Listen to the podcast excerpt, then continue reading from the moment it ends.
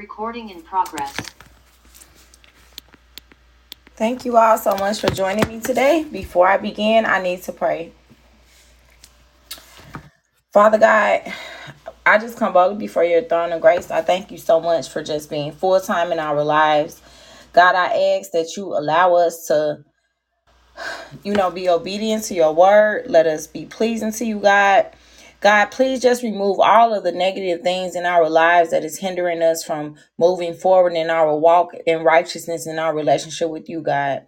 Uproot it out of our lives, God. Let us be able to hear your voice and follow you, God. Let us always be sensitive to the voice of the Holy Spirit and sensitive to you, God. Let us see people through your eyes and not our own, and hear them through your ears and not our own, so that we're not dependent on our own under level of understanding things, but we're understanding people in the world the way that you understand it, God. We want to depend on you, God. Our perspective is attached to you, God. Our focus is attached to you, Lord. And so, God, we just ask that you just please allow us to fulfill your plan, will, and purpose, Lord.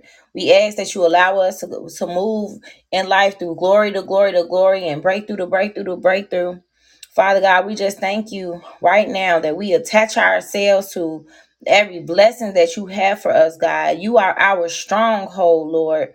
So we just ask that you continue to allow your will to be fulfilled in us, God. Continue to use us, whatever it takes. Lord, shaking and awakening everybody in the world, including me, God. Uh, Shaking and awakening us all so that we can live a life that is fulfilling, God, so that we can have the peace that transcends all understanding, God. Allow us to, you know, just hear your voice, keep us to two- 20,000 steps ahead of every situation, Lord, and let us be obedient to you, God. And so, most importantly, Lord, we want your will to be done. So, God, I ask that you just please lead me in this discussion. Allow me to discuss everything that I need to today. Don't let me forget anything, Lord. Uh, but most importantly, Father God, I just pray that you please allow your will to be done in our life, not our will or anyone else's will, God. We want your purpose, your plan, your will for our lives. In the name of Jesus Christ, it is sealed in your atonement blood. Amen. Thank you all so much for joining me today on Lost Life and Health. Let's talk about it. So, um, I apologize for starting a little late, um, but I do have a very interesting discussion today. So, um, before I get started, just some housekeeping rules. Um, if you have a question please raise your hand or put them in the q&a on the zoom link uh i will i will be able to see them there and i will respond there okay if you have a question on one of the audible apps like iHeartRadio, Spotify, Apple, or Podbean, or any of those, Samsung, um, Amazon, uh, just go ahead and put it in the comments, and I'll be able to respond to you there. Okay. So, um, Today, I am continuing on in the discussion of women's health. And so, this is somewhat of a trending topic. And I wanted to start out with saying we have to get comfortable with being uncomfortable with situations, right? And so, let me explain what that means. So, yesterday, when I went to church, um, I wore a dress. And so wearing dresses for me, let me just explain this, okay? Ever since I was young, like I would say maybe 11 or 12 years old, I never used to like wearing dresses.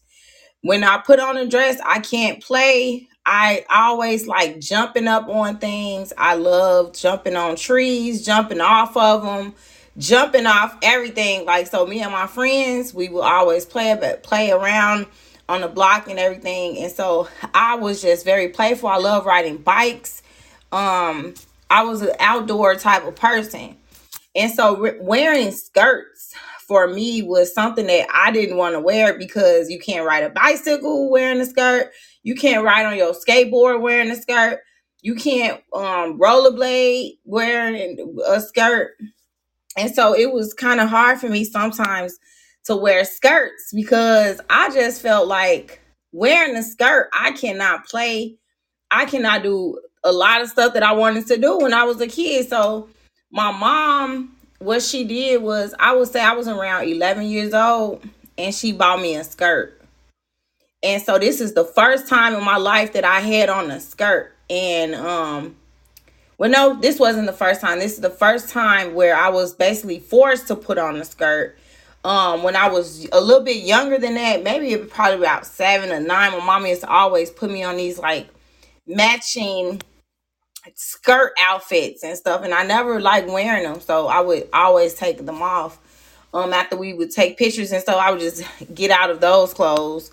Um so I put on a skirt because I was forced to wear this skirt uh, I was around 11 years old and so I came in and my mom she had got rid of all of my clothes and so I love wearing Jordans jump shoes uh windbreakers uh uh like old school stuff. I, I just like wearing comfortable clothes. And so I was more like a tomboy. But that was because mainly I love riding bicycles. That's something that I really enjoy doing all the time. Especially when I would visit my dad, I always wore uh just like jump shoes and and jogging pants, windbreakers, um, shorts, stuff like that. And so yes, so um what happened was when I put on this skirt, my mom had took off all she took all of my clothes that my dad had bought me, like my gym shoes, my um pants, my windbreakers, and all of that stuff. She took it. And so like I had to dress like a girl all the time. And it wasn't the fact that I was like gay at this time. I was only 11 years old. I just really wanted to just play and play rough and like you know, jump. Sometimes I would jump rope, and but most of the time I like riding on the bicycles and playing around and stuff and jumping on trees. And so having a skirt on wasn't suitable for those type of activities. And so what happened was I ended up getting used to wearing this skirt. But when some of my friends, when they first seen me with this skirt on, they was like so shocked. They was like, "Oh my God, Stars, you got a skirt!" So um the point I'm the, the main reason why I'm saying all of this is because yesterday I had on a dress. So um when I went to church, I wore a dress and it was kind of fitted, but it was long, so it came past my knees, but it kept rolling up because um you know my body the way it's shaped is round and stuff so i felt uncomfortable so let me talk about this for a moment. Being uncomfortable with wearing a, a fitted dress when I could wear a pants outfit and I would be so comfortable and it, it didn't matter like how it was. And then most of the time, since my waist has always been small, I would wear like these tops where it showed my cleavage. So now I don't have any of those tops anymore. But I do just wear the pants. And so wearing a dress, it was uncomfortable for me. All right, I have to sit a certain way. Um, that's not something that I'm accustomed to doing, but I I have the Holy Spirit living on the inside of me. And so God is telling me that I need to broaden the scope of my perspective. Meaning that I can't just continue to wear pants and continue to wear like comfortable clothes all the time. I need to be diverse in the way that I dress. And so um how does this relate to women's health? Well, all of that was an uncomfortable ex- experience and I believe that that that probably was actually my second time, actually no, my third time this year wearing a dress. And um because I just don't wear them. You got to sit a certain way and everything like that. And so when you think about doing things that's uncomfortable, it makes you never want to do it because it's an uncomfortable situation or it's an uncomfortable experience. And so today, I really would like to talk about eugenics and how eugenics it is something that has been forced upon the American culture, and it is a very uncomfortable experience. So, when you think about the LGBTQ transgender population of people and some people call the mutilation of children. That is something that rubs the lives of many people the wrong way. And so it, it, it creates a culture within a culture that is very uncomfortable for many people.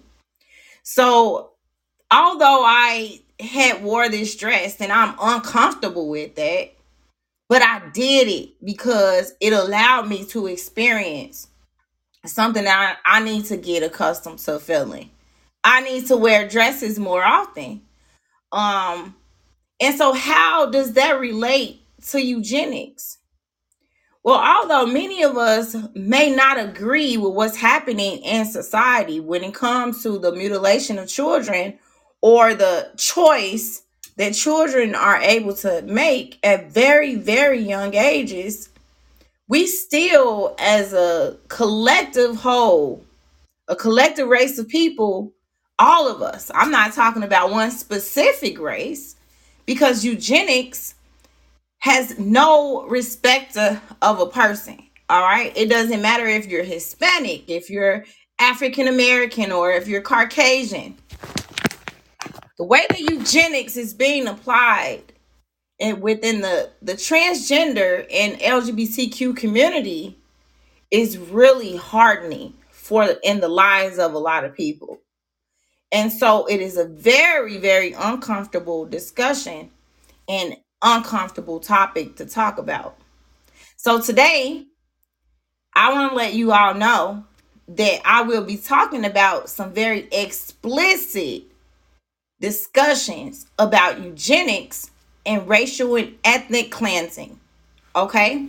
In addition to that, before I delve um deep into that discussion, I would like to first talk about relationships so I have a video that I would like to show now. So before I get started with that, you know, I have to start out with my Bible verses, okay? So let me go ahead and share my screen.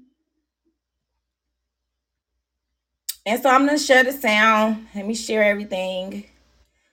Okay. So now um there's this video. Um but before I get started to the, before I get started with that, I would like to talk about submission. So, women's health has everything to do with the way we submit. Okay? So the way society is really, you know, um oh, sister, hey, I was to say thank you so much for the love. I would like to invite you as a speaker if you like. Um that way you can be a panelist. I just sent you a request if you can hear me. I don't know if you can hear me. Sometimes I'm having um these technical problems. But if you'd like to be a speaker, I've sent you that request. Okay. All right. So, does a wife have to submit to her husband? So, we're going to go to Ephesians. And so, this is Ephesians 5 22 and 24, which I've already talked about on this podcast several times. Um, I don't go to Biblia. I use Bible Gateway. Um, so this is what the Bible says. Wives, submit yourselves to your own husbands as you do to the Lord. For the husband is the head of the wife, as Christ is the head of the church, his body, of which he is the Savior. Now, as the church submits to Christ, so also wives submit to their husbands and everything. So the, the thing about this is there are so many deferring beliefs. So the main question here is for the women that is in the back of the room, if if you believe in God what do you believe about submitting to your husband? And so I would like to talk about this video. It's um it's called Men Commit, Women Submit. Rules of Modern Dating and Understanding Women. is complicated. So this is actually um a it's complicated channel and um I did look at this video. Somebody had sent this to me and I just thought that it would be very interesting to be able to share on the podcast. Um so I think some of the video some some parts of the video they are using I- I'm not sure if they're using profanity. I I think it was another one. I actually saw I watched 3 of their videos. And so let's go ahead and um look at this.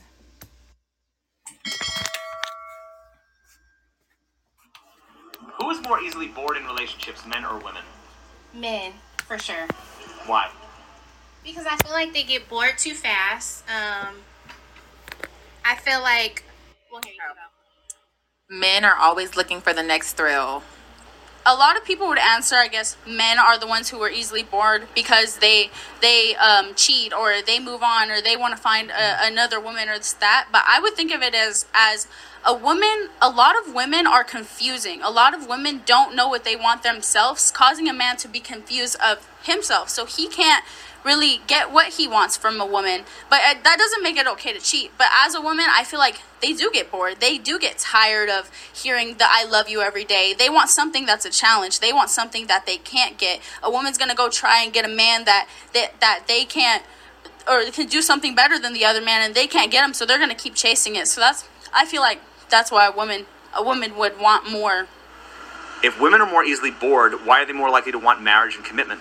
because marriage is the excitement right marriage is the the story marriage is the fairy tale and marriage is the dream that's been sold Is it harder for a man to get the woman he wants into bed or for a woman to get the man she wants to commit?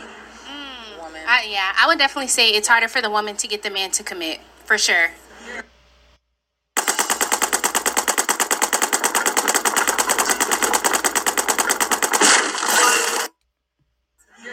If women think men are trash, why are they so interested in getting his commitment? Because we have goals. We want to be married. We want, we want to start families. There's things that we want to do in life. Like, you know. yeah Would you say the majority of women are followers or leaders by nature? I would say a lot of women are followers. We a lot of us follow what we see on social media. A lot of us want the body type that another woman likes or has or the curvy expected body shape of real like now.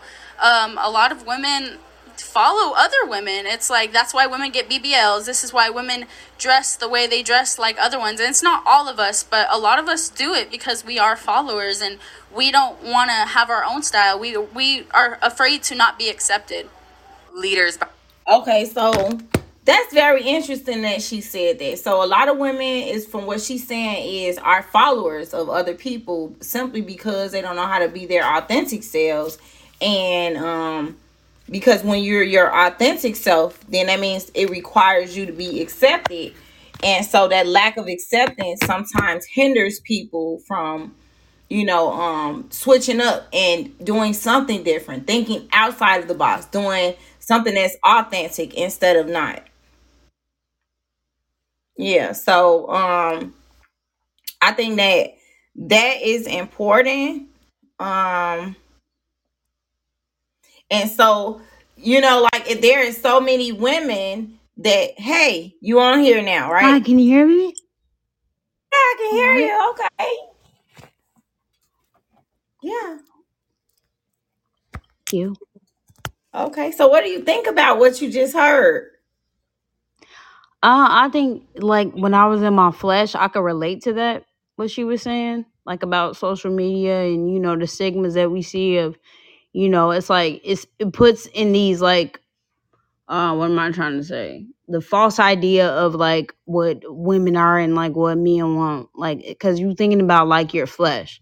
But me, like I feel like from my own point of view, like I always been independent in my own life, and so with that being independent, you're naturally a leader, right?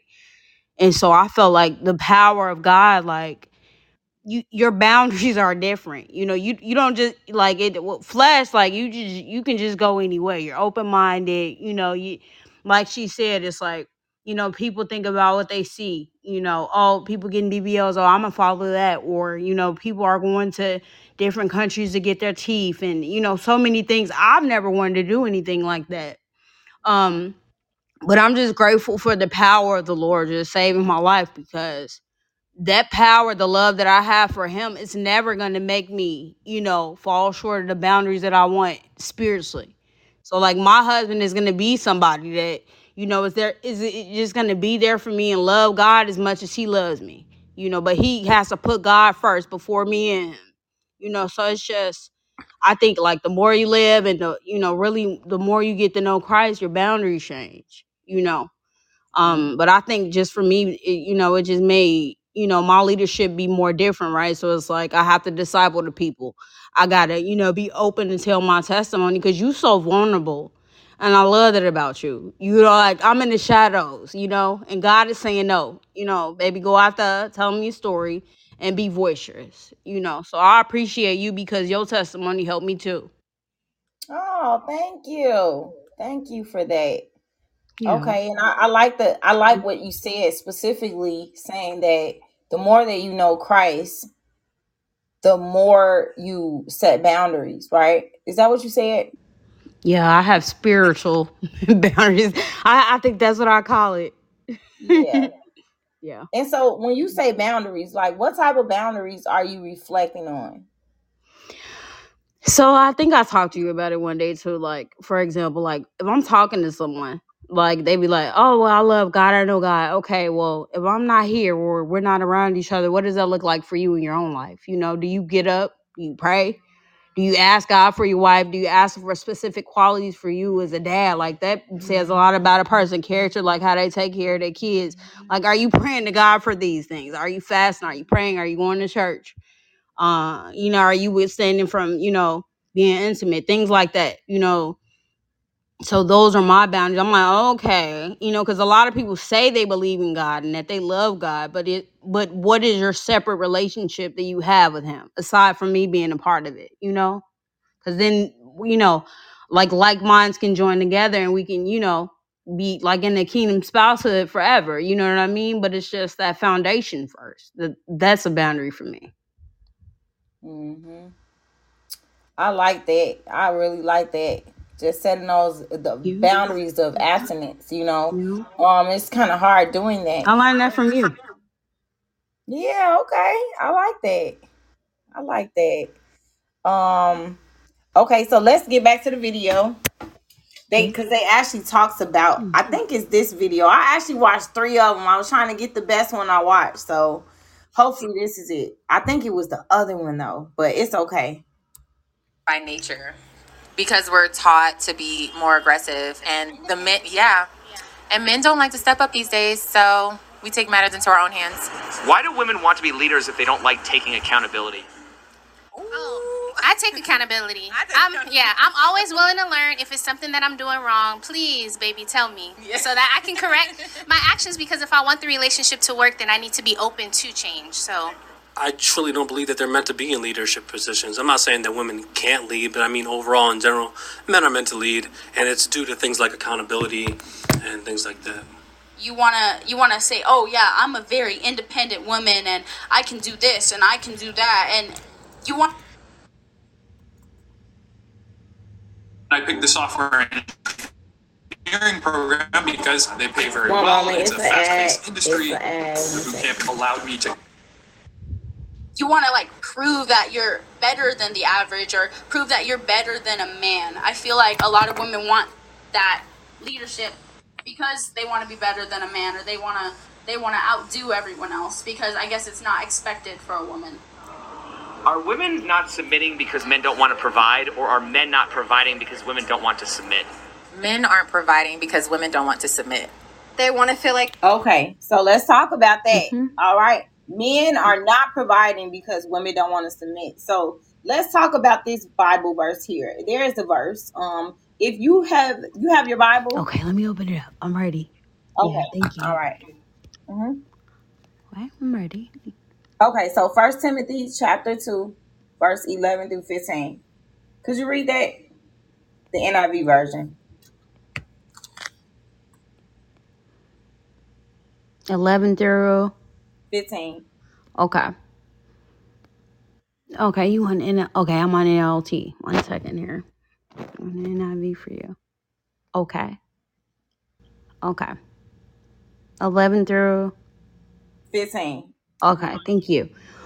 So, First Timothy 2 11 through 15. A woman should learn in quietness and full submission. I do not permit a woman to teach or assume authority over a man. Okay. She must be quiet, for Adam was formed first, then Eve. And Adam was not the one that was deceived, it was the woman who was deceived and became a sinner. Wow, okay. But women will be saved through childbearing if they continue in faith, love, and holiness with proper, oh, propriety. Propriety.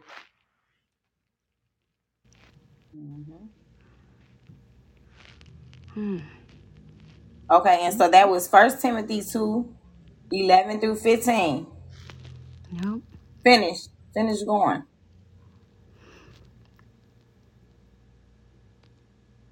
Oh, that's Oh my no, whole no, that was it. That was Yeah, it. I'm that's it. sorry. I'm like, Yeah.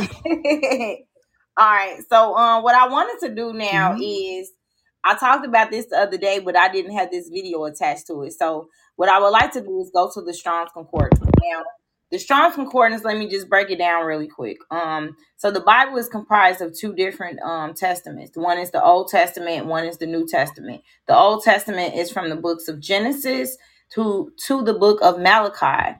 And the New Testament is from Matthew to the book of Revelation. So the first five books of the Bible, which is Genesis, Exodus, Leviticus, Numbers, and Deuteronomy, those five books are considered the Torah, which is the law, right?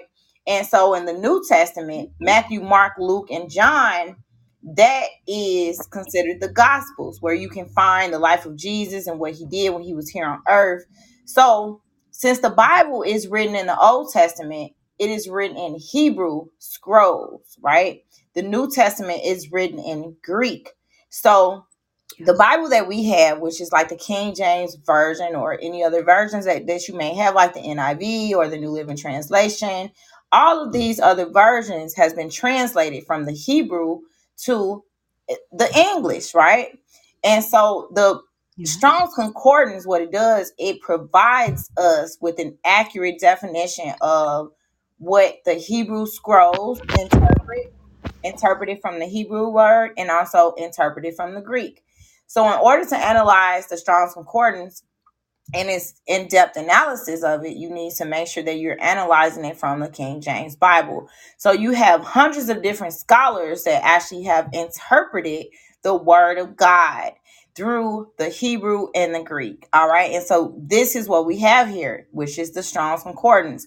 The Strong's has numbers attached to it. So, for instance, I type in the word teach because this Bible verse, and we look in verse 12 um, at the King James Version, it says, But I suffer not a woman to teach. So basically, teach. Women should not teach, right?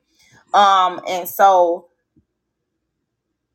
if we go to the Strongs, we're going to go to First Timothy chapter 2 and verse 12. And so when you type in the word teach, it comes up each time that word was mentioned in the Bible. So the word teach was men- mentioned 108 times in the Holy Bible. It has 14 different names for the word teach. So just because we have one definition in English of what teach is, we have one definition of the word perfect. But in Hebrew, the word perfect means tam, which is um it means to be mature in nature and in action. So perfect is different from when you look up the word perfect in the dictionary. So the Strong's Concordance devi- defines the word perfect differently than our um, Merriam Dictionary or any other dictionary, um, any other secular dictionary. So when you look at the word teach, you're going to get 14 different definitions of this word. Okay. So now I'm going to go to um, find the actual scripture that we were just reading. That's First Timothy and 2 and 12. And so the word teach, what it means is to learn. See that it is the the it is Strong's number 1321. It is pronounced didasko, didasko, D I D A S K O. It is a um, Greek word that means to learn. And so when you go back to the scripture now, if you could read verse 12 again, Evelyn, tell me what it says. Instead of using the word teach, you you have to understand that teach means to learn. Okay. Got it. Okay, so let's read that again. Okay, so I do not permit a woman to learn or assume authority over a man. She must be quiet. Right. Okay, so you you don't you don't teach a man in a way where you're you're trying to have authority over that man, Yeah. right? So you can you can learn, but you don't you don't teach. You don't teach that man to learn. You can't teach him because it says why. It in, in verse 14, what does it say? Adam was deceived. Adam what? He was deceived by her. No, I'm Okay, let's read the scripture. Okay? Yeah. For Adam was first formed, then Eve, and Adam was not the one who deceived. It was the woman who was deceived and became a sinner. But women will be saved through childbearing. Okay. So yeah, that, that's going through the verse 15. So I just needed verse 14. So we look at that, we see that women are easily enticed, women are easily deceived. So when we go back here and the Bible tells us, right, that women should learn in silence. So when we look at verse 11, according to the King James Bible, it says, Let the woman learn in silence with all subjection. That's verse 11. With all subjection. So we are to, we are supposed to learn because men was created in the image of God. Woman was created from the womb of man, and so that's that's why we are one man, right? We come from man, right? God pulled us out of man. So man is in created in the image of God, and we are created in the image of man. Um, so we are supposed to, if you go to First Corinthians 11, 1 Corinthians 11 and 3. Could you read that? Okay, First Corinthians eleven three. Mhm. Okay, First Corinthians eleven three. But I want you to realize that the head of every man is Christ, and that the head of woman is a man, and the head of Christ is God. I want you to realize that the head of every man is Christ, and the head of woman is man, and the head of Christ is God. Yes. And so the way I always explain in scripture is simple. It's the Father, which is God, the Son, which is Jesus Christ, and the Holy Spirit. So in order to get to the Father, you must come through the Son, which is Jesus Christ. So Christ, the head of Christ is God. Okay. And so the head of the Holy Spirit, you the Holy Spirit, you need to be equipped with the Holy Spirit in order to have access to Christ. You want to be a you you're going to receive the Holy Spirit. Okay, once you receive salvation, once you receive God in your life. So you receive access to the Holy Spirit. Now, if you you know you give authority to the Holy Spirit to work in your life, that's that comes along with it. But that's a different podcast altogether. So um let's get back to the video and let's listen to what a lot of women are saying now is um their stance on what submission is. they're independent and like they can do it on their own, if that makes sense. I think it's a two way street. Women are not submitting to someone that's not a provider, and then obviously men are not going to provide for someone that's not submitting for them. It's a mix of both. I think that men struggle to have the confidence to provide and the confidence to protect when women struggle to submit due to the the program and that submitting is bad. Are men more likely raised to be providers, or are women more likely raised to be independent? Oh, these questions are good because I feel like men uh, are not raised to be providers, but they should be, and women are raised to be independent. They should, but not as much as they are. As a man, like you are expected to have a job and be able to take care of a family, but is it like that for a woman? You know what I mean? Because like a lot of the times, like a woman's not going to take care of a man.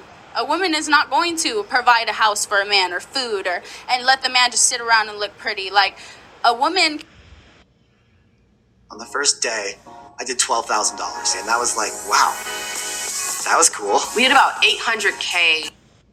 Women can sit around, look pretty, and be there and their whole lives paid for. Like everything that they do is paid for. So in reality, overall, like everything, I feel like a woman would want a man to be the one to provide and the one that's gonna do things for them instead of the other way around.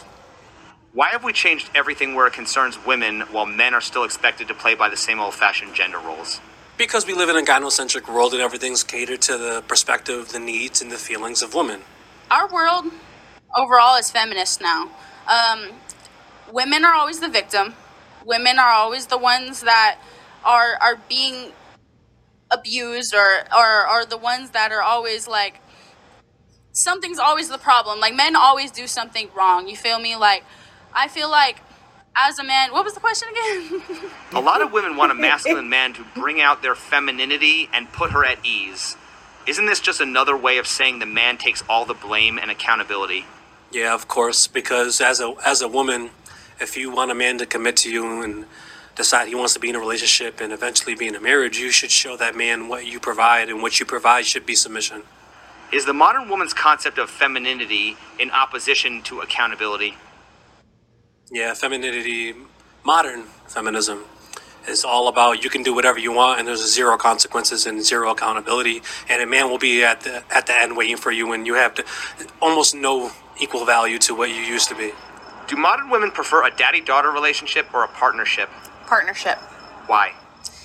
Uh, daddy do- daddy daughter is dominating, and we don't want that. We want to feel in control as well. Okay, modern women prefer a daddy daughter relationship, and the reason why is because every So what they what he means by daddy daughter relationship is basically he's saying that do you want to be told what to do? Like, do you like a man to tell you what to do? And so, what's really uh, confusing about this is that, you know, one Trauma of the ladies, bonds. huh? Those are trauma bonds, right?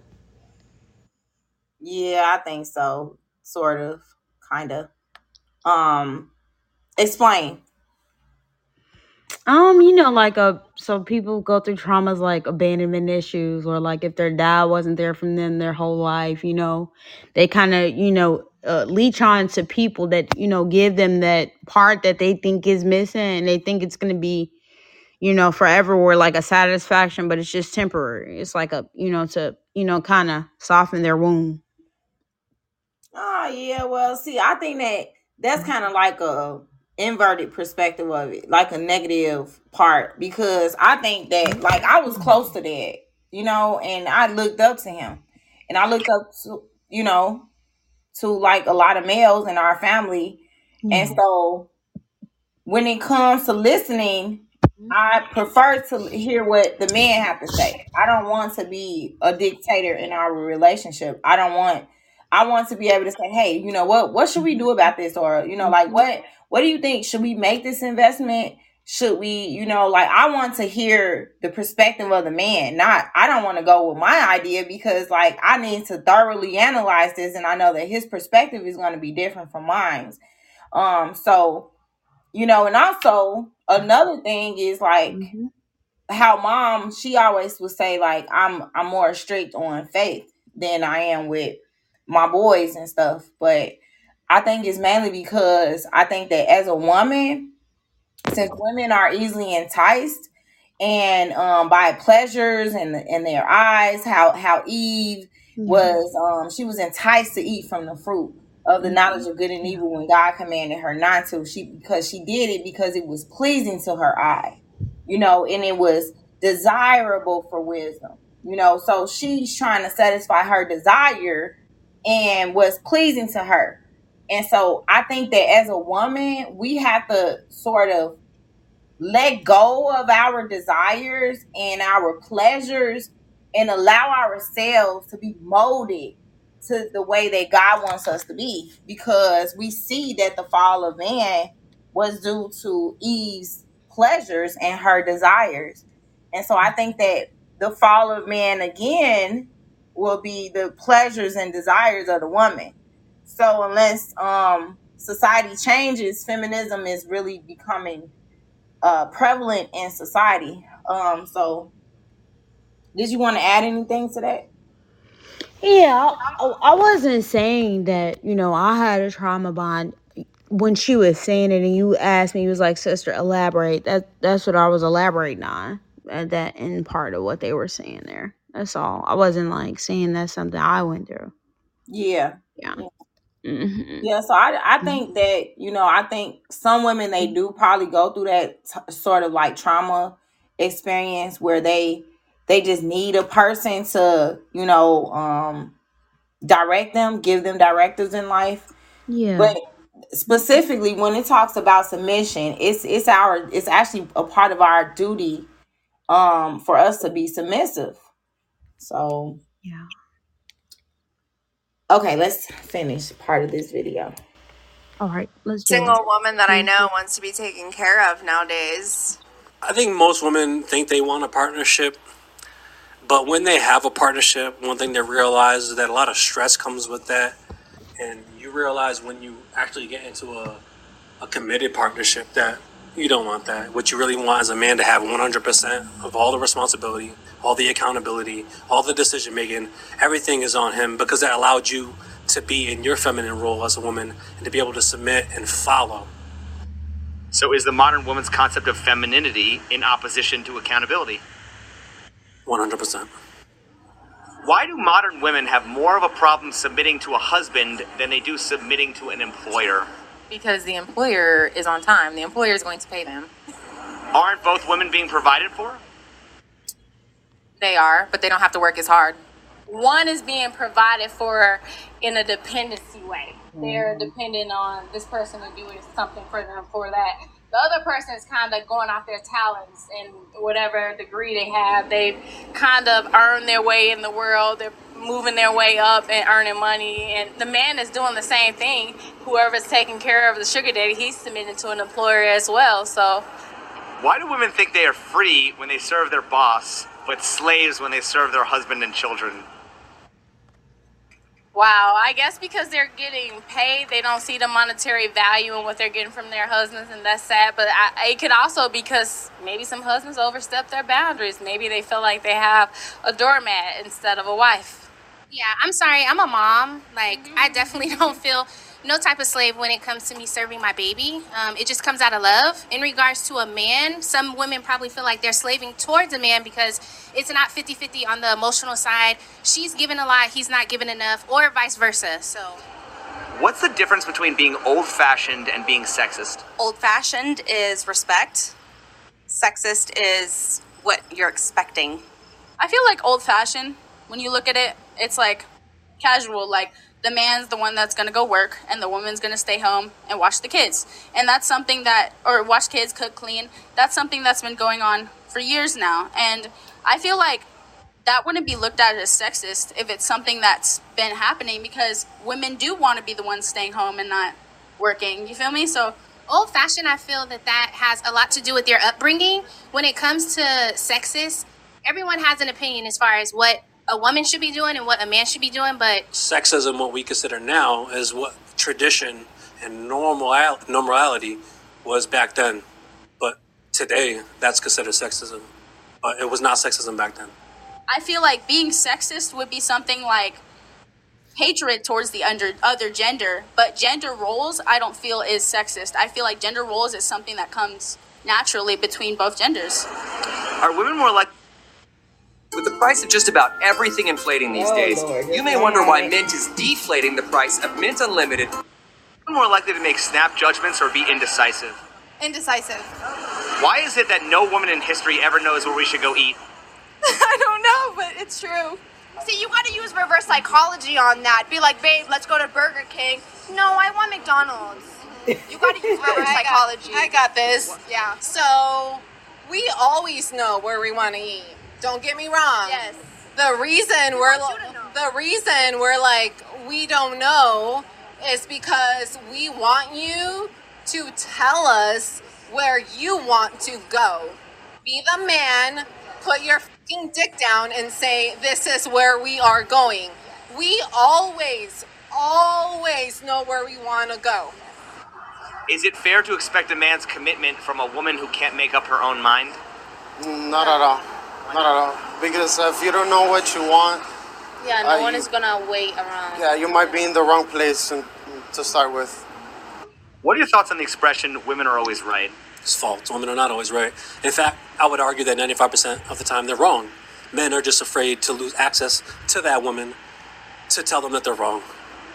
If women are always right, how do lesbians settle arguments?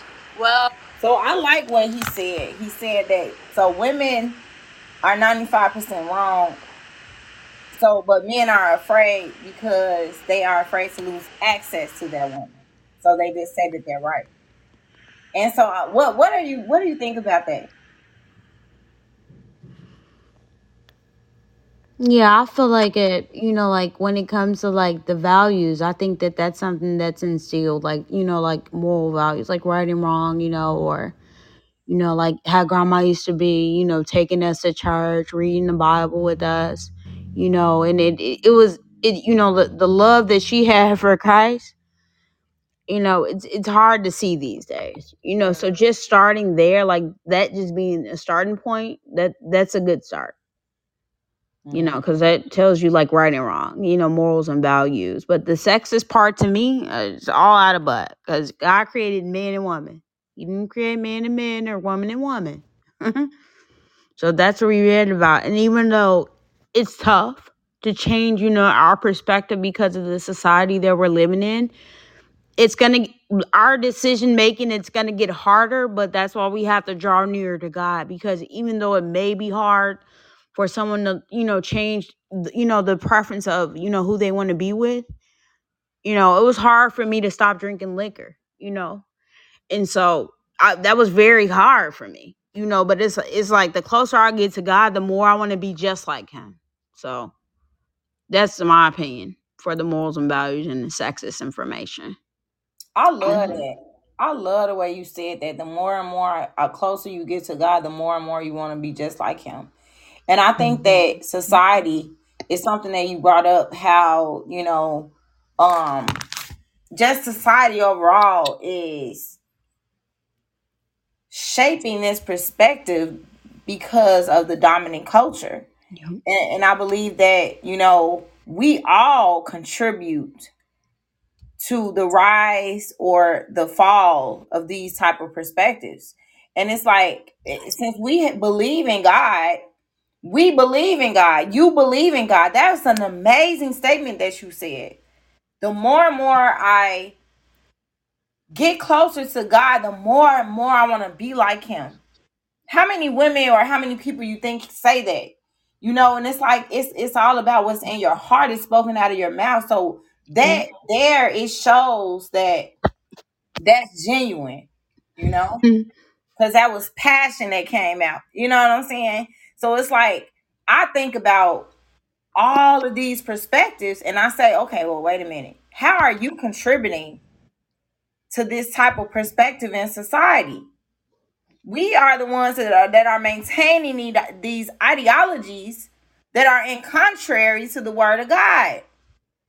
You know, and so um I, I do want to stop at some point on this video, and I know that you had to go. So if you needed to go now, that that's fine. Um, or did you want to stay a little bit? You could just let me know, okay? um i'm gonna head out now Okay. All right. I know you had to do some things, so I love you. Thank you so much. i'm much. so sorry i literally just got home i'm so sorry but i, I always like to come in and listen to you and be a part of it please don't forget about me Oh yeah, no, no, no, no. going Thank up. you so much. Thank you. god Thank got you. you okay Okay. good night y'all All right. Okay. Bye All right. So now let's get started. Back started to the video. Whoever's the most dominant, they already know they're they're where you be boy, and I'm, of course I'm gonna be girl, so I'm gonna be right. We are always right. I feel like because I feel like women mature much quick, much much faster than men. I feel like we get it, and you guys just you know it, it, it takes you a minute, but it's okay because we're willing to work with you sometimes. Sometimes. Why do so many women need to be right even if they're wrong? Some some women have ego issues. Um, Ego issues, definitely. Well, why should men believe that women will submit in a relationship if they won't even submit in an argument? okay. Because in an argument, you're not really thinking clearly, I guess. Right. We, Planes. Multiverses. We, we like us as women we we react off of emotions so sometimes we do say things that, that we just truly don't mean so A lot of the times when a woman So I don't think that women mature faster than men. I believe that it is the other way around. Um, I believe that women are more curious um, because of their desire for things, which leads them to exploring more. But um, as far as maturity, I disagree with that because I believe that mature um, is being mature in nature and in action. So I look at the perfect perfect word of in the Hebrew word uh tam, which means mature in nature and in action. And so when we think about Adam and Eve, I think that you know Adam um in the situation he wasn't the one that was deceived first. Um the the enemy had to use the woman that came out of Adam to deceive him. The the enemy couldn't come to Adam and say, "Hey, you know, did God really say that you shouldn't eat from the tree of knowledge of good and evil?" You know, so the serpent had a conversation with the woman. He did not have a conversation with the man. And so I think that many people fair uh fail to realize that you know um women are more curious and yes, we are more um you know it's exploration. We we want to explore things uh, more exploratory is what i meant to say. So when you think about those things that leads to being inquisitive. It also leads to you know um women having more um curiosity for things which lead which causes them to think that they're more mature when in fact it's just the curiosity that's different from the man. So um the pleasing of the eye and the desires of the heart is what interferes with you know the quality of what god really created the woman to be which we are created to be a helpmate. And so let's let me finish playing this video. Woman doesn't want to feel like she's wrong, she'll say something to play against a man or she'll try to change it up because she knows she's wrong. Like she won't admit to like her her issues, her problems. So how are you supposed to fix a relationship? A man should not should not be expected to submit to a woman who can't even take a wrong in in an argument. Is it easier for a woman to get a man to commit or for a man to get a woman to submit?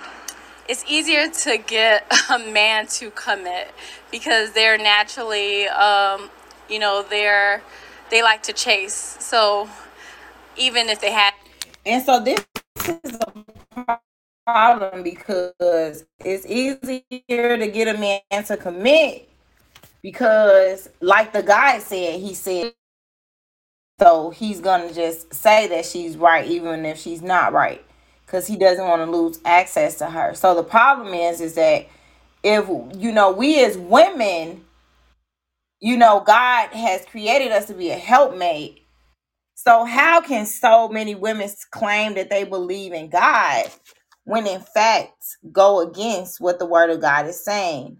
And so um in order to fully understand what the word of god says you have to understand the, the bible and understand what it specifically is saying. And what is your contribution to maintaining these secular ideologies or secular beliefs in society? These beliefs are in direct contrast to what the word of god is saying.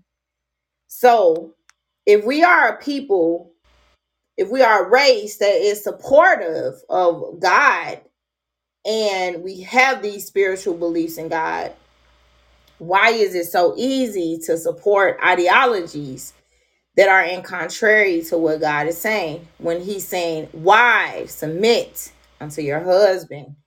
Um so let's let's finish listening to the video. Had everything they're that's just in their gene to keep it going. A woman will submit if she's taking care of love properly properly she'll she'll submit to that. A lot of women like they're lonely and they want to they want a lot of men to, to fill that void so they'll literally do anything to submit to a man just to be taken. That's why i feel it's, it's more submissive. Why should women okay so i believe that that is wrong. Um it, it's not just because you just want a man like for me i have a lot of different options right? But just because I have options doesn't mean that it is the right option. So I weigh my options because God has given me the ability to have discernment. So I don't just settle because my submission is something that is a rare quality in today's society. And so I have made the mistake of being in the wrong relationship and I submitted to the wrong person. And so um did it what did it do to me? It didn't do pretty much it didn't do nothing. It taught me what not to do. And so it's so important to understand that yes, there are submissive women that don't just need to be submissive because we're desperate. I'm not desperate at all. I have option overload and um that's for anything because I know that there is a rare quality of submiss- submissive women. And I am a very submissive woman. And so when it says in the Bible that when a when a man finds a wife he finds a good thing and he receives blessing by the Lord. And so the my husband is is going to find me right? And so that's what I need to ideology and perspective on this issue is just blatant out wrong. and it's kind of comedial to me. I don't know why a person would have that perspective. It doesn't make any sense to me. Why would I want to submit to someone just because I'm desperate? Absolutely not. Women that are submissive have uh, values, and I believe that my values specifically are held at a high rate of standards. So what she's saying is inaccurate, I think. Determine that a man leads before she'll submit. Oh. Because I don't want to be led blindly. I need to know that you have a good relationship with the Lord. You're going to be mm-hmm. stable as far as like providing. You're going to be a provider for for me and the baby. Like I I need to know those things before I submit to you because with me being independent, like I technically don't need you. So it's just like you're kind of like an added bonus. So Okay, so see, I read the comments because I'm always reading, and I read that uh, it was a, quite a few people that said something about what she said here. So she said that technically, well, she says that she's an independent woman, and um, so so technically, you know, having a man is an added bonus. And so that, but the first thing she said was like in contrary, because first you said you want to make sure that he believes in the Lord, but what you're saying is in contradiction to what the Lord is saying and the, what the Bible says. And so that is wrong. Um, and it's not about who's right.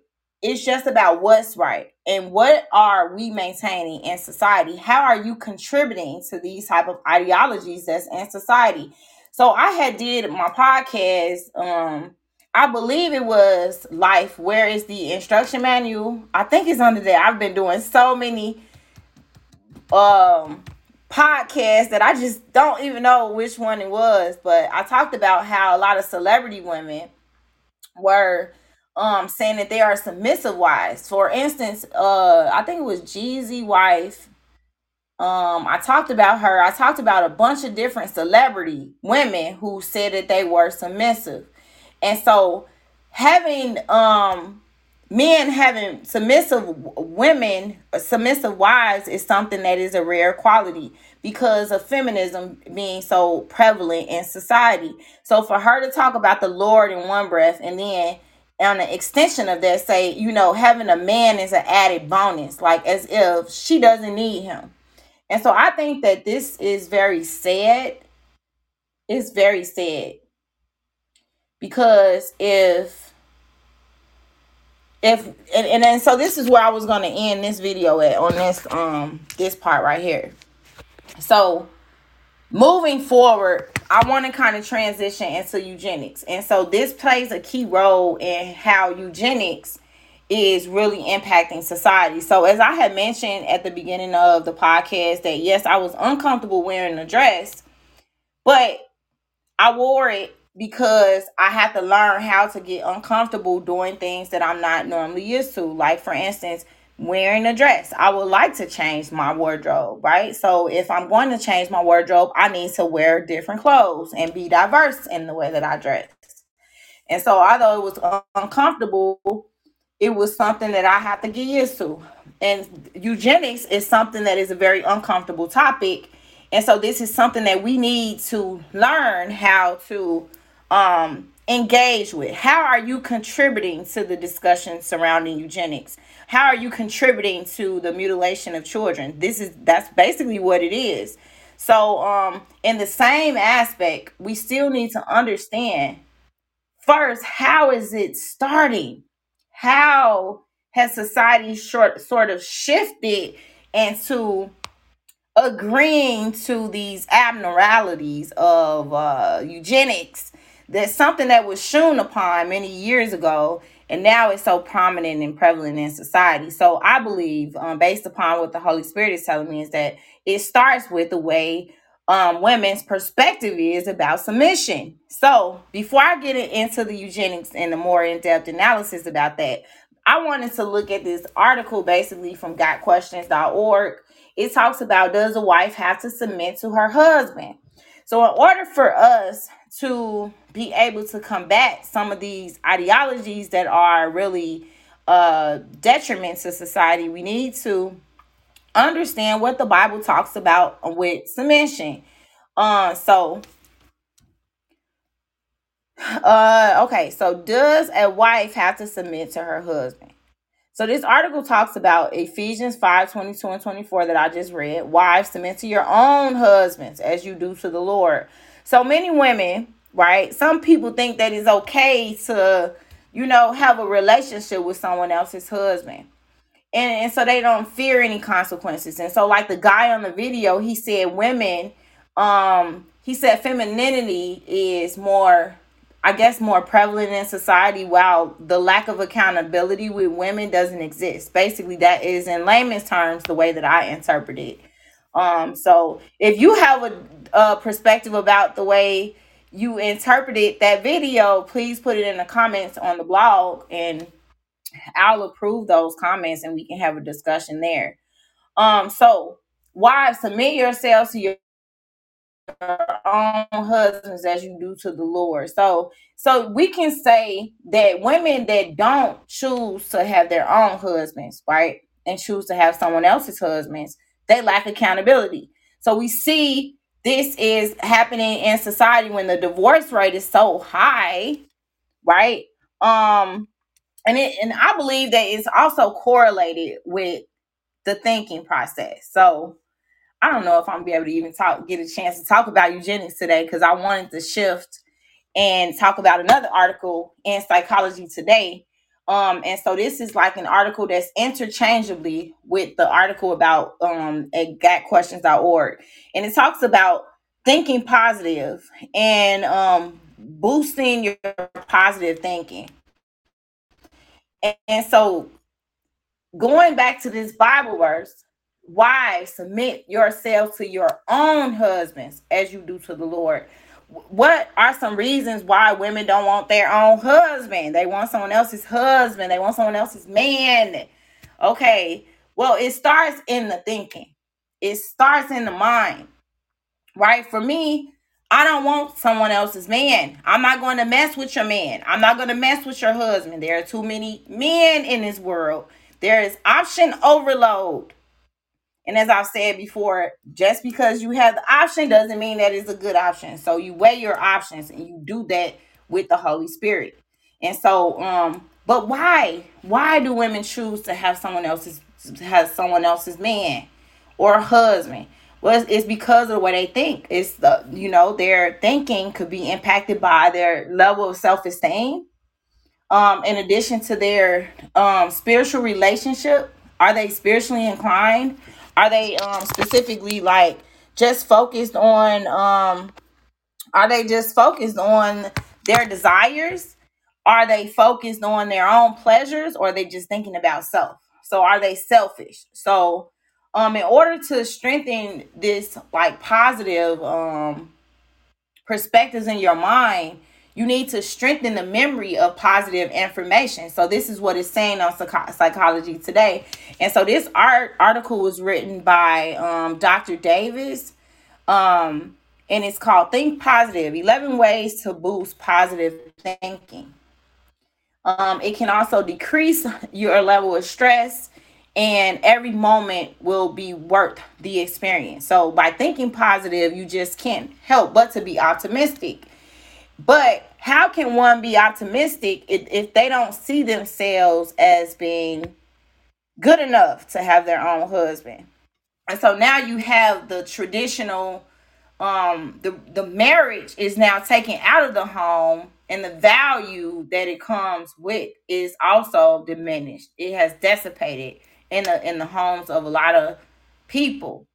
And so you have a large um an increased amount of divorces because marriages are not valued the way that they used to be or traditionally, right? And so we go to the next sentence. It says, For the husband is the head of the wife, as Christ is the head of the church, his body, of which he is the Savior. And so Christ is the Savior. So, in the same breath, the lady said she wants to know that he believes in the Lord, but then she says he's an added bonus. So, does your words match your actions? You know, does your words really match your belief systems? So um now as the church submits to Christ, so also wives should submit to their husbands and everything. So I strongly believe this, but let's think about this for a minute.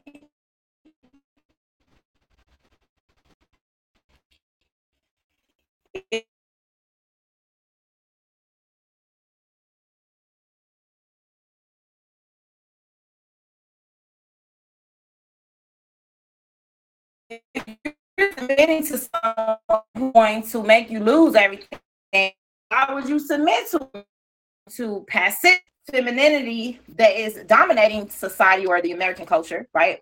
And is making the men passive. So they don't and, and so it's really it's this it's just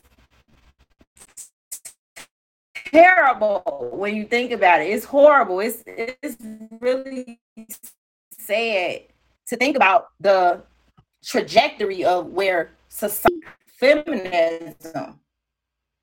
So, how does this correlate with eugenics?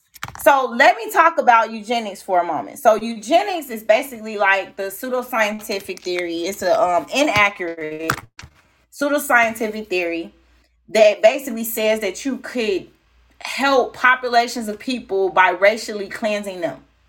So, sterilization.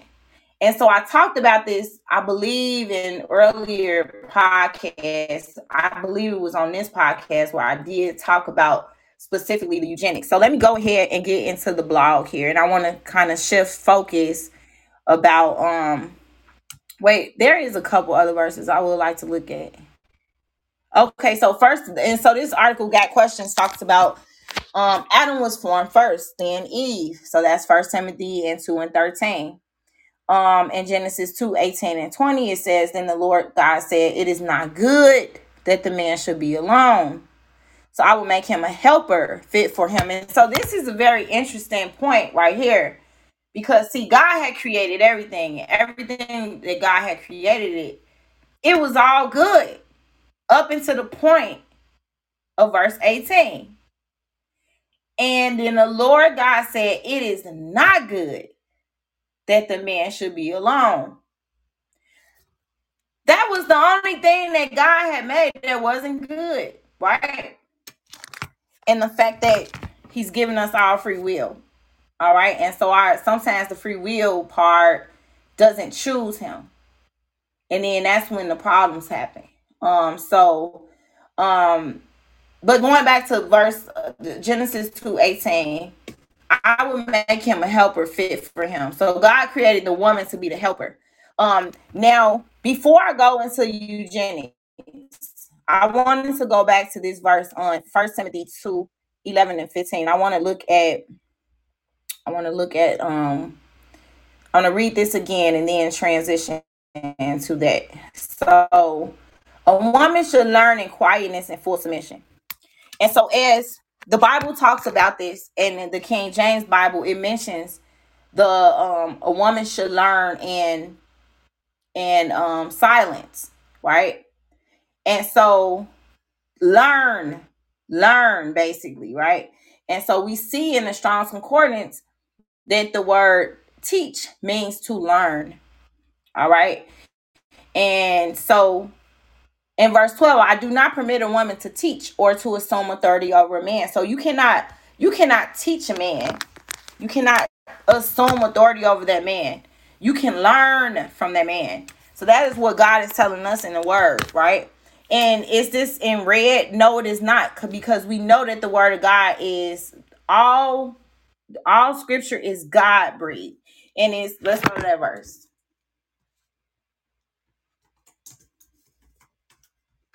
Okay. So if you go to um Second Timothy 3:16, it says, All scripture is God breathed and is useful for teaching, rebuking, correcting, and training in righteousness. So although this um scripture, First Timothy 2, 11 through 15, is not in red where it is Jesus speaking, it is still inspired by God, right? And, and so this is so important to understand. Like looking here in verse 13, for Adam was formed first, then Eve. Verse 15, and Adam was not the one deceived. It was the woman who was deceived and became a sinner. So women will be saved through childbearing if they continue in faith, love, and holiness with propriety.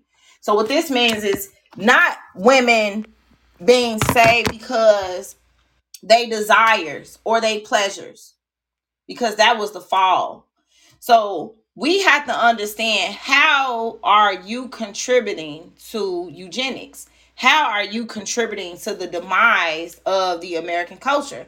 How are you contr- how are you contributing to the separation of family values?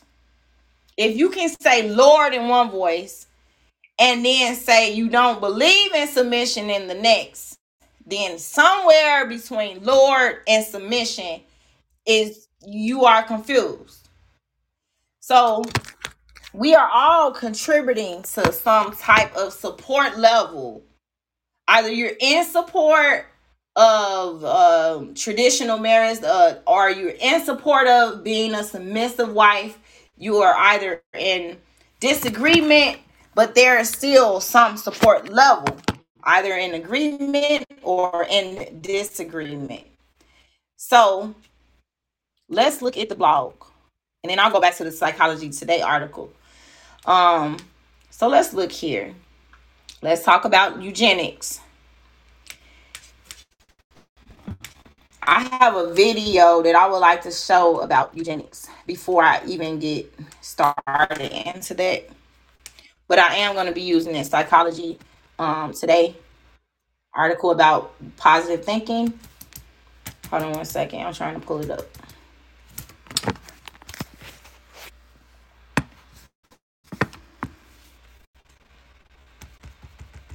Okay. I don't know why it's freezing like that.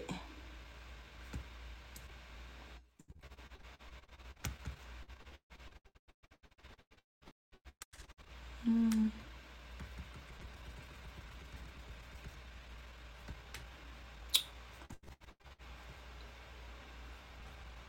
Okay, stop. Okay, there we go. One second. I almost got it.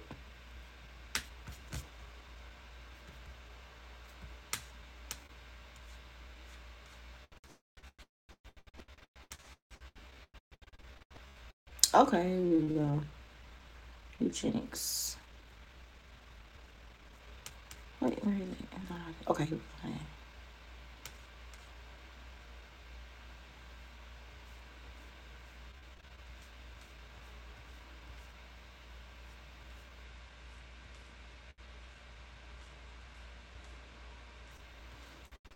Why is it? Um,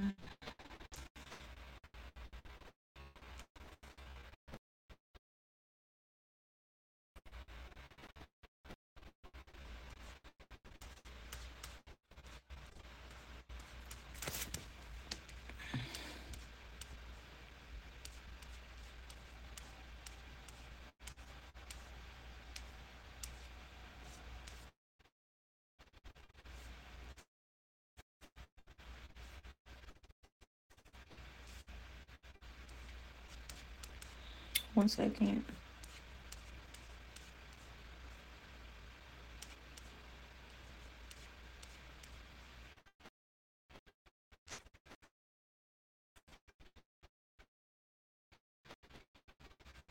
I really have to reorganize this. Okay, so let me pull up this video. So this is a video how eugenics had erased black history. Okay.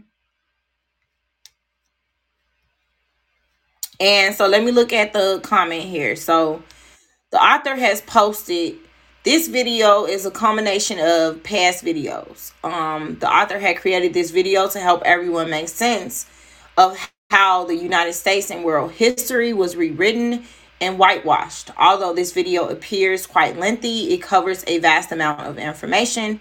I suggest watching it in parts. The follow-up videos to this one will go more in depth on the subject of how history was rewritten. And so there are only a few different sections of this um, video that I would like to play.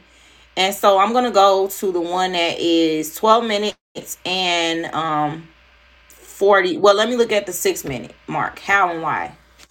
Video. I have been trying to figure out how and why history was rewritten, and beyond that, how it was adopted worldwide. Well, folks, this video will delve into exactly those two questions how and why. So now that we've dealt with the definitions of eugenics and white supremacy, let me move on to say, as I've conducted my research over the last several years, trying to figure out at what point did American society change, I kept coming back to the end of the American Civil War and the time during Reconstruction. Some of this information was covered in my last video, The Black Southern Confederacy. Looking at the time period of approximately Okay, so um I don't want to cover that part because that's kind of wrong. So I'm gonna go back How did to eugenics erase black history? how do eugenics I'm going to read the history? introduction of the book I mentioned, War on the Weak by Edwin Black. This should give you some idea of what the eugenics movement was all about. Just be forewarned, it's somewhat lengthy, but I feel it's necessary in order to understand what went on in the United States and abroad during the onset of the height of the eugenics movement. Just as a disclaimer, I don't receive any compensation for talking about this book, nor have I ever been contacted by the author or its publisher. Okay, so the introduction goes on to state Voices haunted the pages of every book. This particular book, however, speaks of the never born, for those whose questions have never been heard, for those who have never existed. Throughout the first six decades of the 20th century, hundreds of thousands of Americans and untold numbers of others were not permitted to continue their families by reproducing. Selected because of their ancestry, national origin, race, or religion, they were forcibly sterilized, wrongly committed to mental institutions where they died in great numbers, prohibited from marrying, and sometimes even unmarried by state bureaucrats. In America, this battle wiped out whole ethnic groups was not fought by armies with guns, nor by hate sects at the margins.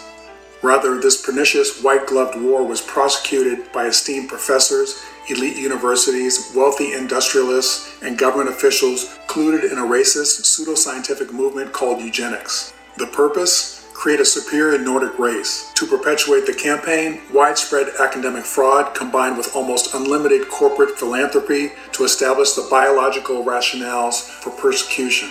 Employing a haze amalgam of guesswork, gossip, falsified information, and polysyllabic academic arrogance. The eugenics movement slowly constructed a national bureaucratic and juridical infrastructure to cleanse America of its unfit. Suspicious intelligence tests, colloquially known as IQ tests, were invented to justify incarceration of a group labeled feeble minded. Often the so called feeble minded were just shy, too good natured to be taken seriously, or simply spoke the wrong language, or were the wrong color. Mandatory sterilization laws were enacted in some 27 states to prevent targeted individuals from reproducing more of their kind. Marriage prohibition laws proliferated throughout the country to stop race mixing. Collusive litigation was taken to the U.S. Supreme Court, which sanctified eugenics and its tactics. The goal was to immediately sterilize 14 million people in the United States and millions more worldwide, the lower tenth, and then continuously eradicate the lowest remaining tenth until only a pure Nordic race remained. Ultimately, some 60,000 Americans were coercively sterilized, and the total is probably much higher. No one knows how many marriages were thwarted by state felony statutes. Although much of the persecution was simply racism, ethnic hatred, and academic elitism, eugenics wore the mantle of respectable science to mask its true character. The victims of eugenics were poor urban dwellers and rural white trash from New England to California. Immigrants from across Europe, blacks, Jews, Mexicans, Native Americans, epileptics, alcoholics, petty criminals, the mentally ill, and anyone else who did not resemble the blonde and blue eyed Nordic ideal the eugenics movement glorified. Eugenics contaminated many otherwise worthy social, medical, and educational causes, from the birth control movement to the development of psychology to urban sanitation. Psychologists persecuted their patients, teachers stigmatized their students, charitable associations clamored to send those in need of help to lethal chambers they hoped would be constructed. Immigration assistance bureaus convened to send the most needy to sterilization mills. Leaders of the ophthalmology profession conducted a long and chilling political campaign to round up and coercively sterilize every relative of every American with a vision problem. All of this churned throughout America years before the Third Reich rose in Germany. Eugenics targeted all mankind, so of course its scope was global.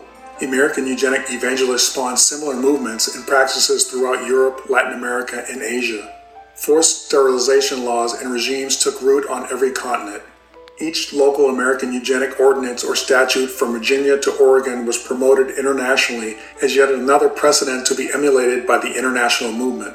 A tight knit network of mainstream medical and eugenical journals, international meetings, and conferences kept the generals and soldiers of eugenics up to date and armed with their nation's next legislative opportunity. Eventually, America's eugenic movement spread to Germany as well where it caught the fascination of Adolf Hitler and the Nazi movement. Under Hitler, eugenics careened beyond any American eugenicist's dream. National Socialism transcended America's quest for a superior Nordic race into Hitler's drive for an Aryan master race. The Nazis were fond of saying National Socialism is nothing but applied biology. And in 1934, the Richmond Times Dispatch quoted a prominent American eugenicist as saying, The Germans are beating us at our own game the Gypsies, the rape of Poland, and the decimation of all Europe. But none of America's far reaching scientific racism would have risen above ignorant rants without the backing of corporate philanthropic largesse. Within these pages, you will discover the sad truth of how scientific rationales that drove So- killer doctors at Auschwitz were first So philo- philanthropic uh, largest is basically like organizations that practice philanthropy, basically charity charitable organizations. Um, they are the ones who can uphold a lot of different things in society because they support um, a lot of different causes and so people support these type of causes and so i talked about this already on the last podcast i believe it was um what was the podcast? Uh, I think it was the Devil's Tone and other hypnotic tones. No, was it that? I don't know. Um, yeah, I think it was that. What was it? That one? I don't know for sure. I'll I'll just have to look that up again. I've been talking so much about different subjects, so just go through my blogs and you'll be able to see the ones that I've talked about. But it's talking about philanthropy and how it impacts you know um society's perspective on certain causes for instance i think let me see I, i'll look that up while the video is playing concocted on Long Island at the Carnegie Institution's eugenic enterprise at Cold Spring Harbor. You will see that during the pre war Hitler regime, the Carnegie Institution, through its Cold Spring Harbor complex, enthusiastically propagandized for the Nazi regime and even distributed anti Semitic Nazi party films to American high schools. And you will see the links between the Rockefeller Foundation's massive financial grants and the German scientific establishment that began the eugenics programs that were finished by Mengele at Auschwitz. Only after the truth about Nazi extermination became known did the American eugenics movement fade. American eugenics institutions rushed to change their names from eugenics to genetics. right Okay, so I know that was a lot. all right now so so the the interesting part about this is um eugenics. Okay so like let me go to this. I talked about this um eugenics already on the genome. So let me get here. So you go to genome.gov let's see i think it was which one was that i was talking about? One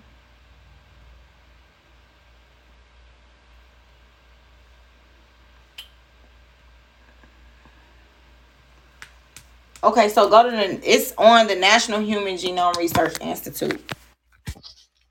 That's where it's at. Okay, so the, the podcast that I talked about this on was Love, Hate, and Benevolence. So you have to go there. It is Love, Hate, and Benevolence. That's the group. And so when you go to um, eugenics, basically it is an immoral pseudoscientific theory that claims it is possible to perfect all of these people um, be, through uh, racial cleansing. And so let me explain how racial cleansing is. Racial cleansing is being able to get an abortion, um, targeting a certain race of people, um, meaning that these people, so for instance, on the genome.gov website, it talks about Galton defines eugenics and gives birth to a movement. So in 1883, we see that Charles Darwin's cousin derived the term eugenics from the Greek word eugenes, meaning good in birth. So good stock. And so it they um termed a book in 1883 that basically inquiries into human fertility and its development. So that is in 1883. Going moving forward to 1905, we have the eugenics society begin to form globally, right? So you have a German biologist, his name is Alfred Ploetz, who coined the term racial hygiene. And so what does this mean? Well, um, the Nazi race based uh, uh, had a significant influence on eugenics in 1904. Um, so they basically archived racial and social biology. So the first journal, journal that focused primarily on racial hygiene and eugenics um, was in 1905 in Germany. So moving forward, I like to go to 1920. You have the Kansas holds fitter family contest. So in this fitter family contest, basically you have judges would grade children ages 6 to 48 months on their physical appearance and their supposed mental capacity. And based off of that, the contest was held at like the Kansas State Free Fair. And what happened was um the better baby contests were explicitly tied to eugenics. So basically they they'll take these little babies 6 to 48 months and then they'll um they'll get families to participate and re- require them to submit a record of their family traits. And so doctors then would analyze their physiological and um, psychological tests and determine if these babies were eugenical worthy. So the winning families were always white and um, they reflected the ideals of the larger eugenics movements and the United States. So they picked these babies out that they thought was like really nice looking babies, and then they wanted to have the family history of these families, right? And so that was the first, um, basically the better baby contest, 1920. And so moving forward to just say 1927, you have Buck versus Bell County. So in 1924, you have a patient who was epileptic. Her name was uh um Albert Priddy. Well, no, that's not her name. That was the superintendent of Virginia. So um Virginia State was a colony um for epileptics and feeble-minded people. And so they had an 18-year-old patient who was intellectually disabled. And this is a picture with her and her mom, right? And so her mother had a history of prostitution. And so they had um her mom had been sexually assaulted, but she was considered feeble-minded. And so this is the first legal case to sterilize an intellectually disabled person. And they had an 8 to 1 vote um and so they sterilized her so that she was not able to reproduce. That is racial and ethnic cleansing. Going to 1932, there is the third International Congress of Eugenics was held where there were about 100 different delegates that attended the eugenics congress. So the congress exhibit hall is, is pictured here. And so this was back in the 1930s where um there were many prominent scientists and they were open um critical critically open to these sort of merit eugenics right and they had a genesis by the name of Thomas Hunt Morgan and statistician Raymond Pearl. And so what they did was they wanted to point out the eugenicist flawed experimental methods. So instead of them there um they had this overly simplistic application of Mendelian uh, genetics and their racist and classist biases. So, geneticist Herbert Jennings uh, criticized the beliefs that the European immigrants were more prone to being criminals than other types of immigrants. And so, what they were saying was they wanted to conduct more studies on these uh, criminals because they wanted to perform eugenics on them. Okay. So, moving forward to 1939, we had the eugenics record office closed now you can go back to genome.gov and you you can look at all of the years. I'm just moving forward in the years. There are a bunch of years that talks about all of these different events that have taken place around America, right? When it comes to eugenics. So in 1939, we had the eugenics record office closed. Um, so this was onset of the World War II in 1939 and um, so the U.S. population had learned finally that scientists and politicians in Nazi Germany had advocated for uh, eugenics policies, basically like forcing sterilization against Jews and and um, persecution of minorities. And so basically, this was like a horrific reality, right, for a lot of different people. It, it was very unpopular in the United States during 1935. Um, so what they did was a committee of scientists, they wanted to study the validity of eugenics research, and it was supported by the Eugenics Record Office, which is pictured right here. Okay. So in 1939, Vannevar Bush, the president of Carnegie uh, Institution, cut the funding for the Eugenics Record Office, which led to its closing in December of 1939. So you see, they had an entire office that received funding to basically sterilize um, criminals and uh, minorities and Jews. Okay.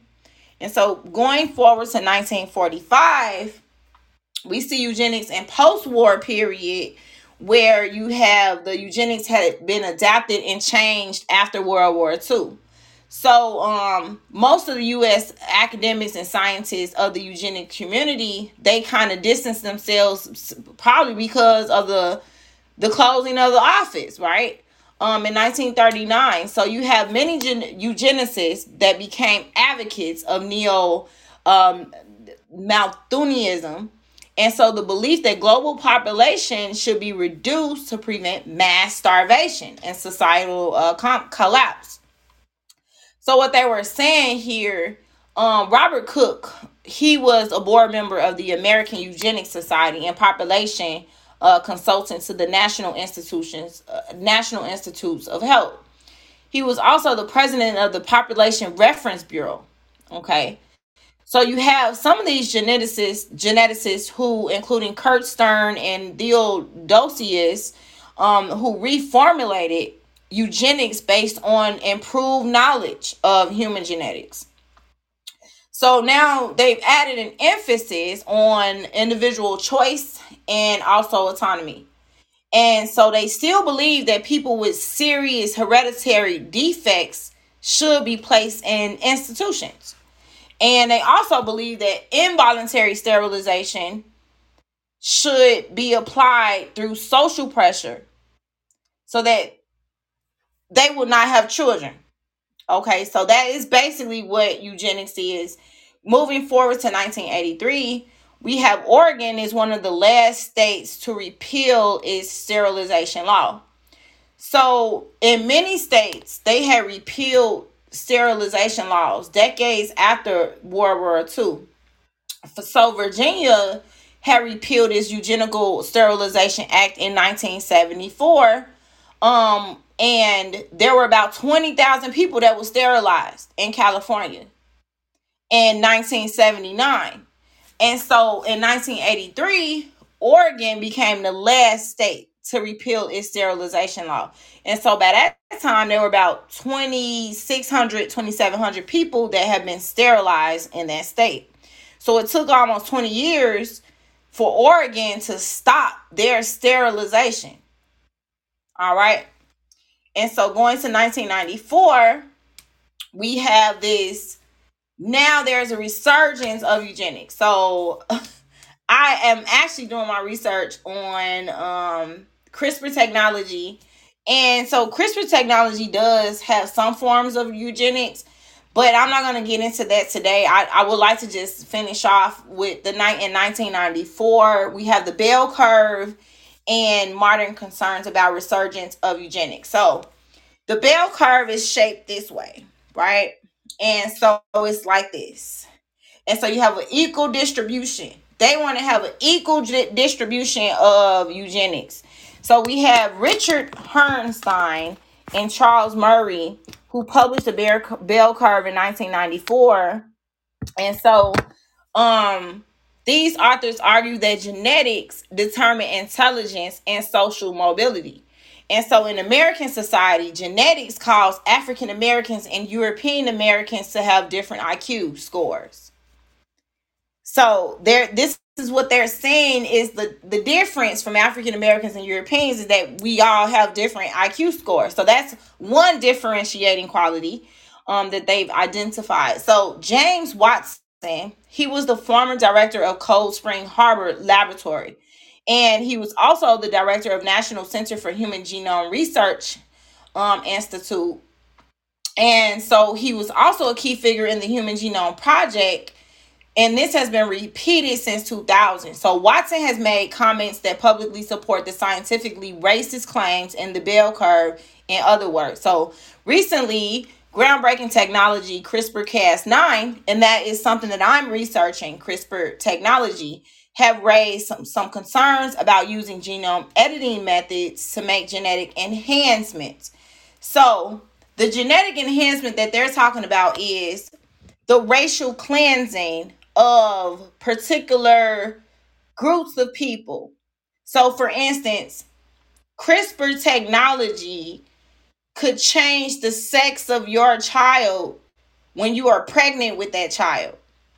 The problem is is that once that child reaches a certain age of maturity, maybe just say 25 years old, and you have changed their biology, their physiological traits, now there is a concern of tort prosecution because now you, as a parent, did you have a right to change that child's biological traits when that child didn't give you permission to do so? And so I was having a, I prayed to God today and I had a conversation with God about this. And so I, it was like the Holy Spirit led me to coming up with this discussion. What lawyers are protecting children while they're in the womb? Because at this point, giving access to children to be able to decide adult decisions that are irreversible are considered eugenics. So let's talk about this for a minute. Now look here. Um on that video that I played on how eugenics erased black history, it says one commentator stated, Imagine your history being so bad and your ancestors being so evil, you don't want your descendants to know about it. But really, I think it's kind of like beyond this, you know, um, evil quality, right? Um, it is actually sinister in nature. So, why is eugenics still prevalent in society? We see that eugenics has been shaped in a way to sterilize people with mental disabilities, um, minorities that are deemed um, non effective in society. And so the sterilization is done through you know women are getting fibroids. They're having um getting ovarian cancer. They having infertility issues with dioxins. You would you have to think and ask yourself Who is contributing to maintaining these type of ideologies in society? Why is it okay for women to use tissue, sanitary pads, tampons, soap, including but not limited to many other different products that is causing infertility. These products have dioxide, dioxins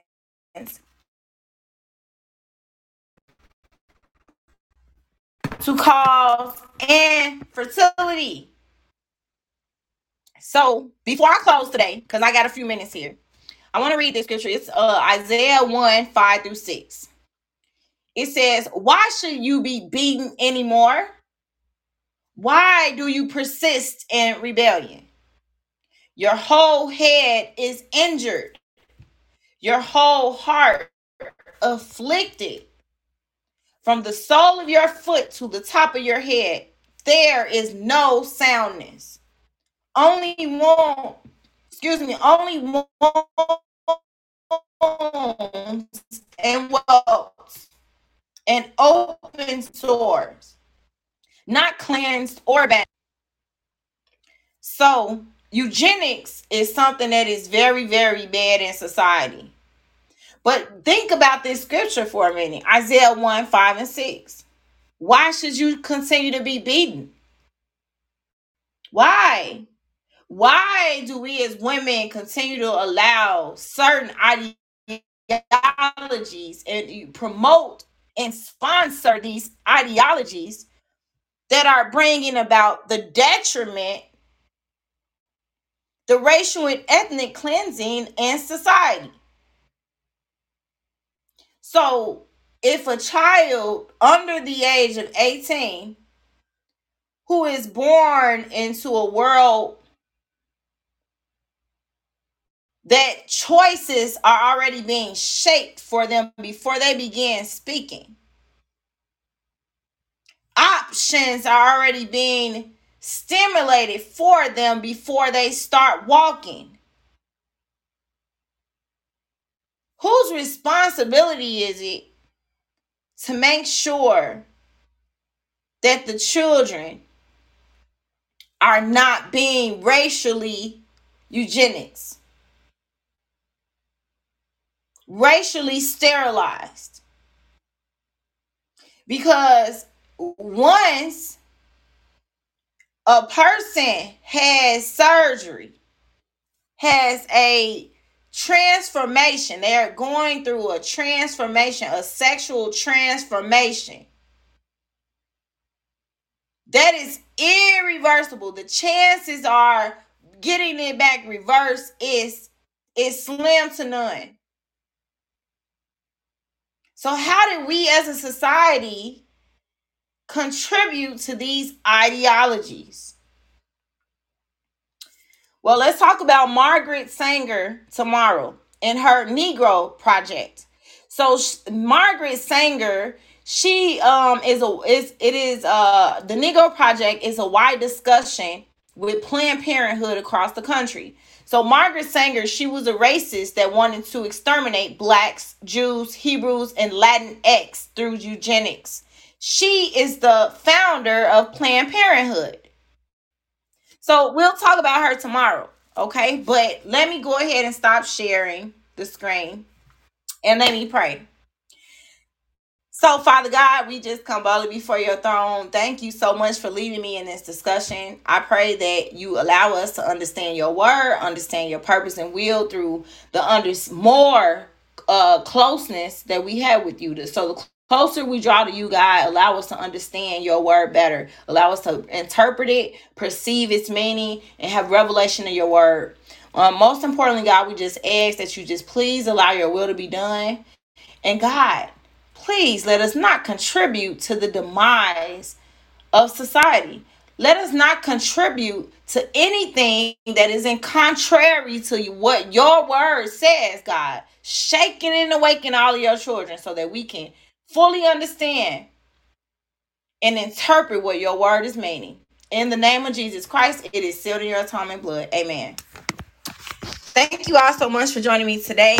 Um, if you wanted to get prayer, send me an email and I'll be sure to send you one back with um if you wanted to suggest a topic, send that to you can email me directly at Deanna Watson at suddenchangescorporation.org. If you wanted to become an author or, um maybe an intern, you need to complete some community service for court, please send me an email at info at suddenchangescorporation.org.